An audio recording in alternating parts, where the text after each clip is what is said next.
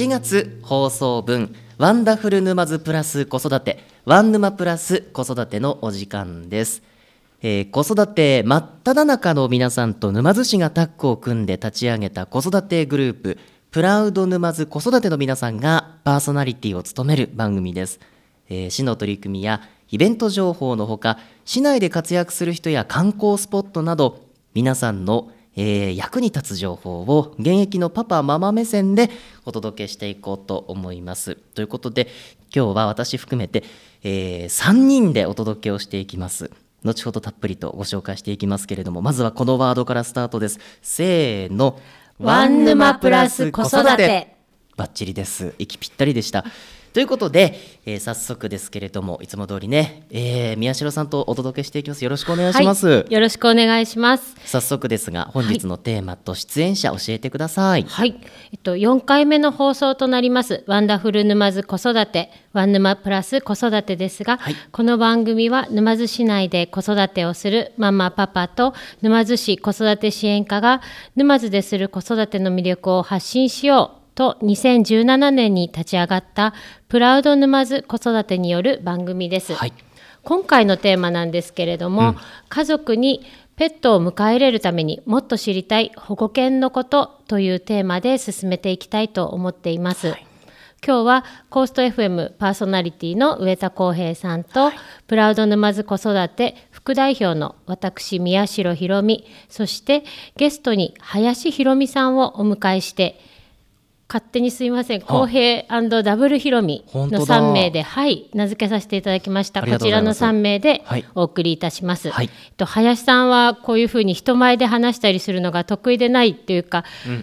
どちらかというと苦手な方なんですけれども、ええ。今回ぜひにということでお願いして来ていただきました。はいはい、林さん子育て中のママでもありまして、えっと、沼津市内に家族と元保護犬のチルと一緒に暮らしています、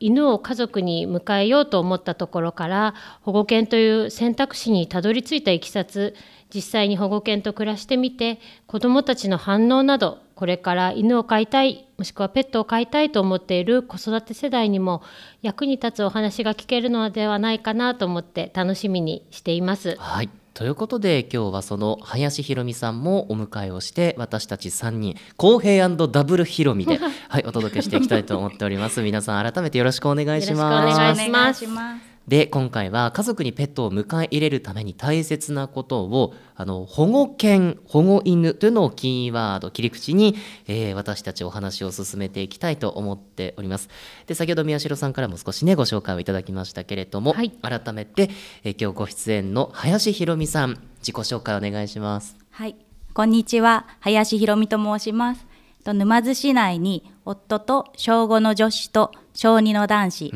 と香川県で保護された2歳の元野犬のチルと一緒に住んでいます。はいはい、えっと先ほどお話があった通り、ちょっとこういう場で話すことは苦手なんですけれども、何かお役に立てたらと思います。よろしくお願いします。お願いします今ねお話がありましたけれども2歳の元野犬のチルと一緒に住んでますよとお話をしてくださいました保護犬を迎え入れているということになるわけですけれどもこのあたりについてね宮代さんまず伺っていきましょうか。そうですね。あの早速林さんにいろいろ伺っていきたいんですけれども、そもそも保護犬を迎えることになった経緯っていうのを教えていただいてもいいですか？はい、えっとずっと夫婦でお店をやっていたんですけれども、はい。たまたまコロナ前にお店を閉めて夫は転職しえっと私は専業主婦として時間に余裕を持てる生活をし始めた頃あの昔から犬を飼ってみたかった夫が犬を飼いたいねといったことがきっかけで家族みんなが犬を迎えることを考え始めました。うんうんはい、で初めは何度かペットショップにも足を運んだんですけれどもペットショップ以外の選択肢を探してネット検索とかあの SNS を見ている中で、保護犬の存在を知りました、うんうん。でペット業界の事情などもあの垣間見えてきて我が家は保護犬を迎えようと家族で話し合いました。SNS を見ている時あの静岡県を拠点に活動している保護団体の存在を知って、あの初めは緊張したんですけれども、譲渡会に行ってみました、うんうんうんはい、で初めて行ったのは富士市での譲渡会だったんですけれどもその後も焼津の譲渡会にもはい。足を運びました。へえはい、例えば譲渡会でいいなと思った子に会えたらそのまま連れて帰ることはできるんですか、あいえそれはできなくて、はい。えっと、その当日に連れ帰ることはできません。とその場ではあの書類に必要事項を記入したりとか、はい。家庭環境や家族構成などのヒアリングが行われます。はい、そして犬を家族として受け入れるのに適した環境があるかどうかを判断されてそれで審査に通れば後日トライアルという流れになります。うんうんなるほど。当日の勢いで連れ帰るわけではないっていうのがまたいいですよね。これいいですよね。はい、うん。そうですね。はい。犬が幸せに暮らしていけるためにも、受け入れる家庭を慎重に選ぶっていうのは大切だと私も思います。であのトライアルといっても基本的には迎える前提でゲージの用意などをして2週間程度のトライアルを行います。そしてトライアル期間終了後に迎える側と保護団体の双方が同意をすれば、正式譲渡という形になります。なるほどですね。そういう手続きがいろいろあるっていうことなんですね。うんそうです。ちなみにあの譲渡に料金とかは発生するんですか？えっと、これは団体の代表の方に伺ったんですけれども、譲渡費用は保護団体それぞれで違うそうです。え主には医療費、えっと、あとは少しだけお世話に必要な諸経費を譲渡費用としていただいている団体さんがほとんどです。あの譲渡費用については各団体さんに気軽に問い合わせてみてください。譲渡費用を問い合わせて答えてくれないような団体は怪しいですということでした。なるほどね、はいこれは一つちょっと覚えておいた方がいいかもわかりませんね。ですねであのー譲渡会についてね、えーお話しいただきましたけれども沼津市内でも行われているようで、自動車販売店とか住宅メーカーの展示場でもね林さん、そうですね、そういう場所で最近はやったりもしています。うん、行われているということなんです。で、まあ、こういった段階を踏まえて経てようやく受け入れという形になるわけですけれども、はい。えーチルちゃんについてもちょっとね、伺っていこうかなと思うんですけれどもそうですね。チルはすぐにあの林さんの家族に馴染んだ感じになるんですか？あの保護犬っていうとなんていうかどちらかというと飼いにくいっていうイメージもあるんですけれども、林さんのその辺の印象はどうだったんでしょうか？はい、えっと、チルの場合は結構家に来てからすぐに馴染んでいました。もともとはやっぱり野犬の子供っていうこともあって、はい臆病なところがあったりあの音トラックの音とか雷とか音に敏感な面もあったりとても繊細な子なんですけれども、あの人にも犬にも友好的で、個人的には野犬を飼うのは難しいという印象は持ってません。そうなんですね。はいあとご家族の反応ってどうだったんですか？犬を飼ってよかったなって思う瞬間はどんな時ですか？そうですね、えっと、チルを迎えた当初はと2ヶ月くらいの子犬だったので、はい。やっぱり甘噛みもするしうん。いたずらもするしえっともちろんトイレの失敗もありました、でそもそもあの犬を飼うことが初めてだったので、はい。あの子供たちは可愛いけど少し怖がってるような印象はありました。えっとあと飼ってよかった点といえば子供たちの喧嘩がすぐ収まるっていうことでしょうか。うん。はい、喧嘩してて揉めててあの家族の誰かが泣いてるとチルが顔をペロペロして仲裁に入ってくれるので自然と場が収まってます。なるほど、はい、うんチルに癒される毎日です。うん。はい、それからチルがきっかけで知り合う方も増えていろんな出会いをもらっています。チルを迎え入れる前は犬を飼うと出かけられなくなるんじゃないかなって想像してたんですけれども、やっぱチルを連れてキャンプをしたりとか、犬と泊まれる宿に泊まったりあの今までとは違う視点でお出かけや小旅行を楽しんでます。あの出かける場所も子供と犬が両方楽しめるような場所を探すようになりました。はい、あとチルと一緒に暮らすようになってからは、はい。あのずっとケーキ屋さんになりたいと言ってた5年生の娘は夢がドッグトレーナーになること に変わりました。へなんかこうやって伺っていくとね宮代さん。はい。あの家庭の中でもいろんな変化が。面白いですね、でしかもあの誰かが泣いてると顔を舐めに来るっていうのがけなげですよねねもう家族って感じで、ねいいですね。やっぱり馴染んでるんだなっていうのがこのお話からもよくわかります。はい。はいということで、えー保護犬を迎え入れた林さんのお話をねいろいろと伺ってきたわけですけれどもあの保護犬のほとんどは野犬かブリーダーの崩壊というのを聞いたことがあります。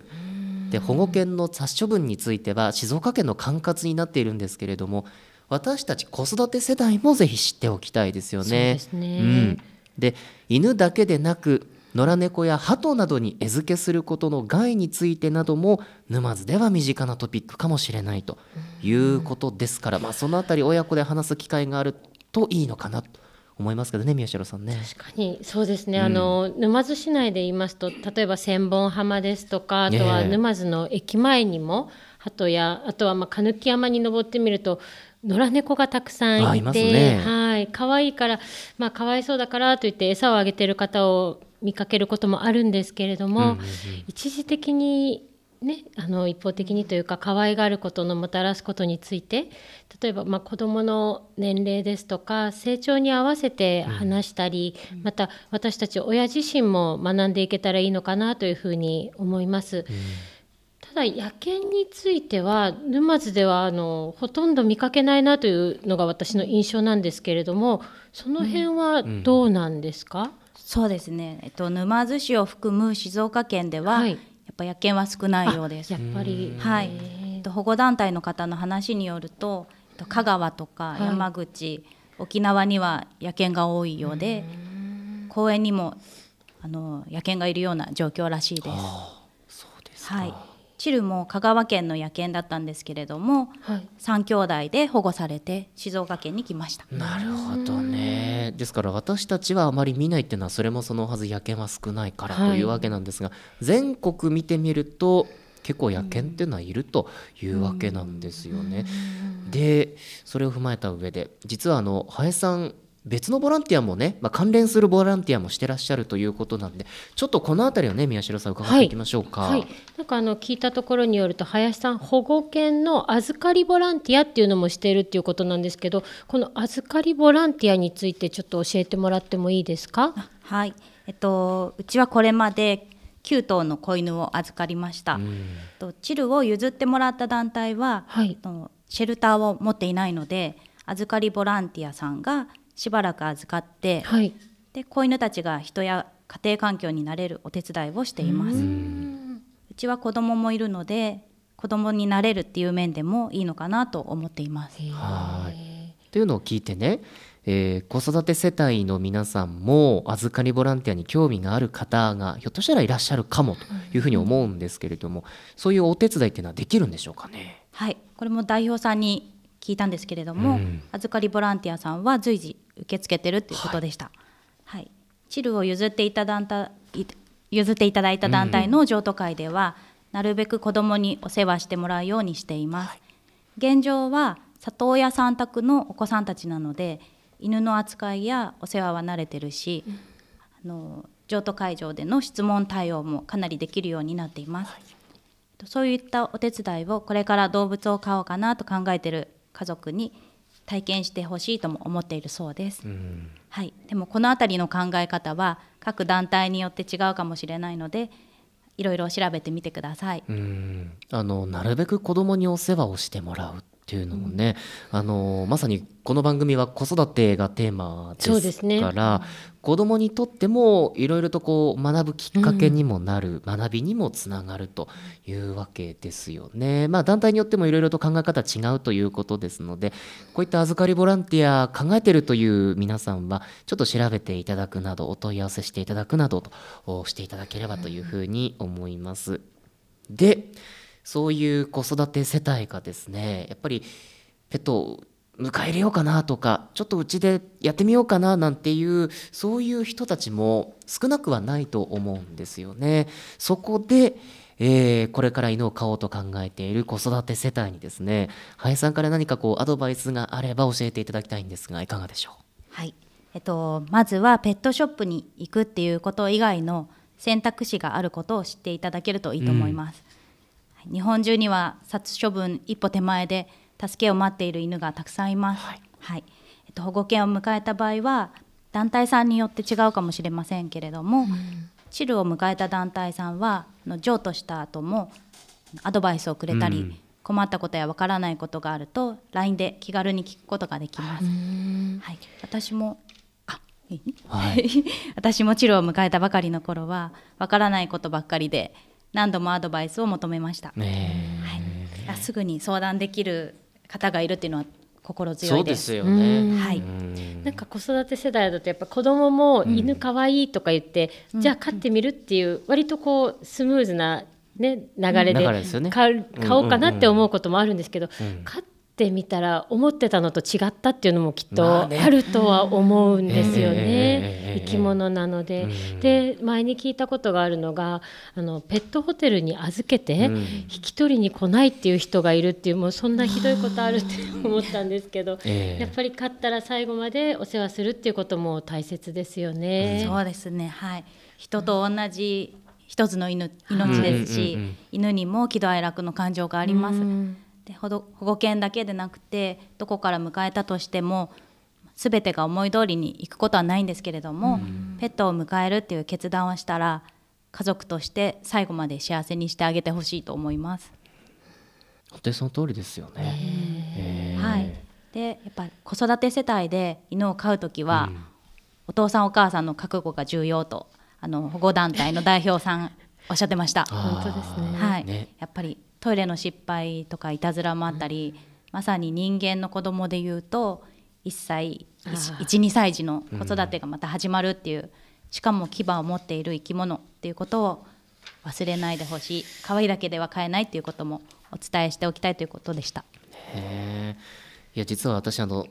昔から実家で、えーワンちゃん飼ってましてね、で我が家に子供が2人今いますけれども、はい。その実家は実は隣だもんですからね。よくあの実家の犬に接する機会ってわあの私の子供もあるんですけど、はい。最初やっぱりワンちゃんからするとなんかえどこからこのちっちゃい子たちは来たんだみたいな、ワンちゃん的なワンちゃん目線で言うとちょっと違和感動揺みたいのがあって。戸惑いみたいな。そうなんですよね。だ特にこう小さい子供に対してそのワンちゃん的に受け入れるには時間がかかったんですよね。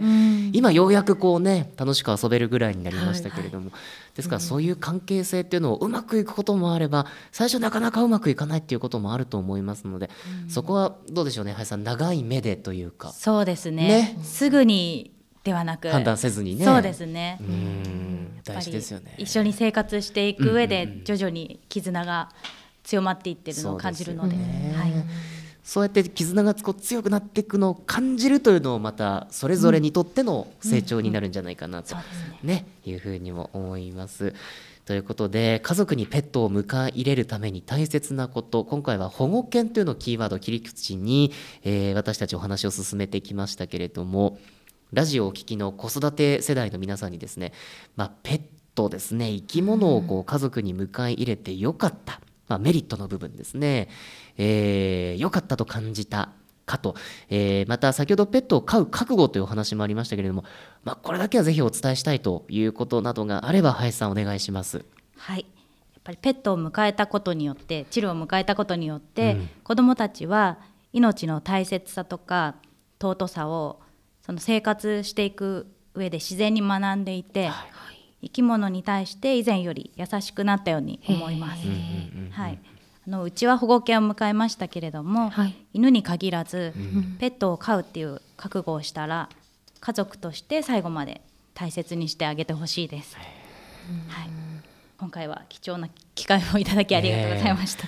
いやーでも本当に深いお話いただいたなと思いますよね。あのーペット生き物っていう風な感覚よりも、うん飼ってる皆さんからすると家族ですよね、もうこれはね。そうですね。意識的にはね。